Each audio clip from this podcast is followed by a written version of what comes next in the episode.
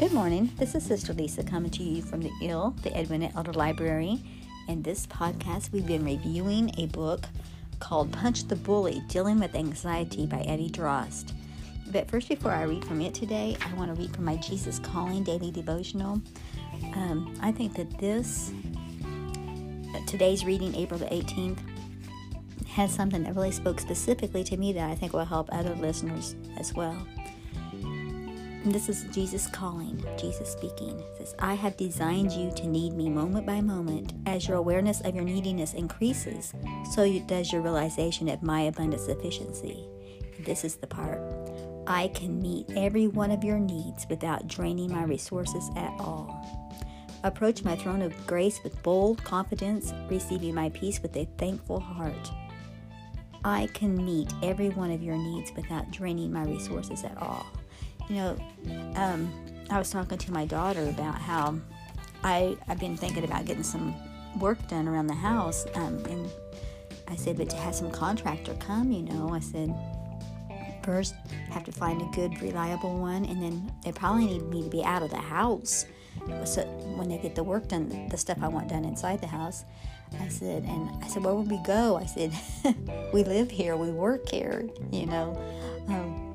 Where would we go where they did that? And um, it's like finding a contractor. You hear about things about um, they can't get everything done uh, in a timely fashion. Like when they're supposed to get it done, they might run into some problems. Might cost more than what they anticipated, and different things like that.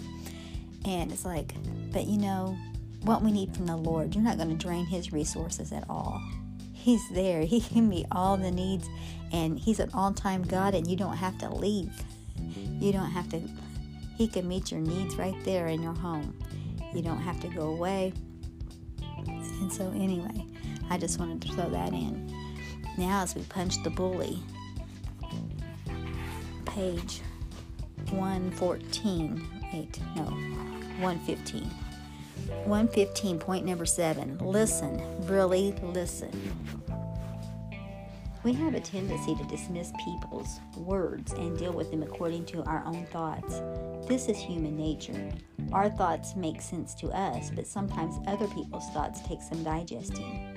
If your child keeps coming home from school telling you how awful school is, and you also notice some anxiety signs in your child, then take time to really examine their situation. If you are if you are a more assertive person by nature, it is easy to dismiss what you hear and see in your child with a get over it mentality. But perhaps your child is different than you on the inside and has a sensitive heart that is being traumatized deeply by what he or she is going through at school. When somebody expresses a feeling to you, believe them. If they tell you that it's going that going to school produces anxiety in them, then this is something that you need to hear more about and perhaps do some problem solving. Listen to what people are saying because this gives you their truths, and all growth starts at the place of personal truth, even if it's not really true. Parentheses. Um, so it, it might be perceived that the child might think um, that somebody, um, you know, that something's going on, and um, they don't want to go to school. They don't want to go to school. Um, they don't want to to face the bullying. They don't want to face a hard test. I just seen yesterday that the some of the tests that they're giving these children now in the third grade. I saw on the third grade that it's either pass or fail. It doesn't matter what grades they got on all their other tests. If they fail that test, then they failed that, that school year. It's, it's a lot of pressure. It's a lot of pressure on the child. So, I don't know what the other grades are like. I just saw somebody had posted about that. So we need to pray for our children. We need to pray for them every day as they go to school that God will help them in all the different things besides what their natural, their normal um, parts of growing up. You know, the brain's being developed. They have their own little struggles without having extra things thrown at them, outside forces, bullies. And so um, let's remember Let's remember that the Lord, He is in control. He's sitting on the throne. He is our Father. In fact, I started talking about that yesterday. I'm going to break down a little bit on my devotional Sunday. I'm going to kind of break down a little bit of um, the Lord's Prayer. It says, Our Father, which art in heaven. Well, you know, our Father means He's in control. He's got it all in control. He's the Father. He's over all of us. We all belong to Him. And um, yeah, He's in control.